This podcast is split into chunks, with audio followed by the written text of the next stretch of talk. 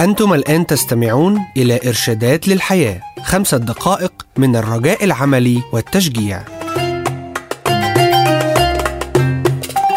كم تحتاج لتكون راضيا؟ حياة الإنسان ليست لا تقدر بفيض الأشياء التي يملكها. ما هو حد الكفاية؟ هل فكرت في هذا السؤال بالنسبة لأسلوب حياتك؟ بالنسبة للاقتصاد اليوم فإن فان جون دي روكفلر قد تقدر ثروته ب 340 مليار دولار. فعندما سئل ما كمية المال الذي يمكن أن تجعله راضيا أجاب قائلا المزيد قليلا. كتب جورج ماكدونالد ليس فقط الغني هو من تحت سلطان المادة لكن أيضا العبيد الذين لا يملكون المال هم أيضا غير سعداء بسببه. وللعودة للسؤال الأصلي كم تحتاج فعليا لتكون راضيا؟ هل أقنعتنا وسائل الإعلام بألوانها الزاهية أننا يجب أن نحصل على أشياء أكثر ما نحتاج فعليا لنكون راضيين؟ وبالطبع لن نكون سعداء حقا إلا عندما تشبع شهيتنا التي لا تشبع من الأشياء تماما.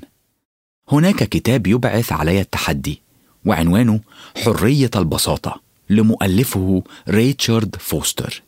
ففي أفكاره المثيرة والمتصادمة مع المادية يبدأ فوستر أول فصول كتابه بالقول. الثقافة المعاصرة أصابها وباء حب التملك. الافتخار المنتشر والغير مبرر منطقيا فحواه أن الحياة الفضلى هي بالتكديس بمعنى إنه كلما كان أكثر يكون أفضل.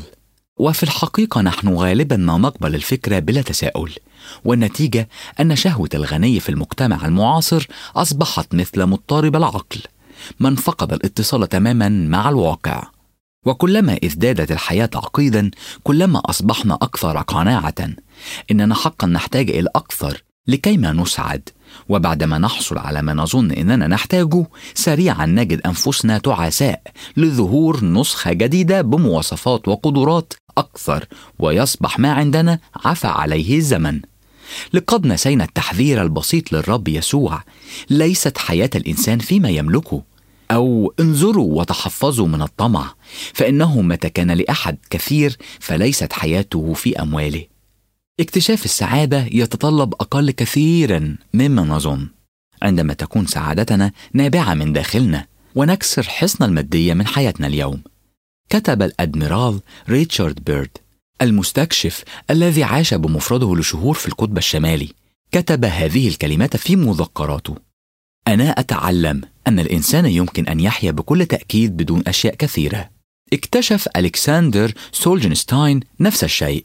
ففي واحد من كتبه يذكر كيف طرح في أحد سجون الاتحاد السوفيتي وجرد من كل ما كان ثمين على قلبه بطريقة منهجية. من كتبه ومنزله واصدقائه وحريته من كل شيء تقريبا إلا من حياته.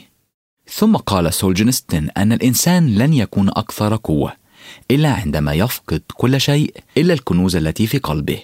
يخبرنا الإنجيل بحسب مرقس ولوقا عن الشاب الغني الذي كان يصارع في أحد الأيام مع قضية ما هو حد الكفاية. فلما أتى إلى الرب يسوع سأله أيها المعلم الصالح ماذا أفعل لأرث ملكوت الله؟ وحالا ما أزاح الرب يسوع بعيدا كل فهم خاطئ لإضافة الإيمان. كما لو كان فقط مجرد زينة تضاف إلى الحياة الغنية والباذخة لهذا الرجل. وقال له اذهب بع كل مالك وأعطه للفقراء وتعال اتبعني.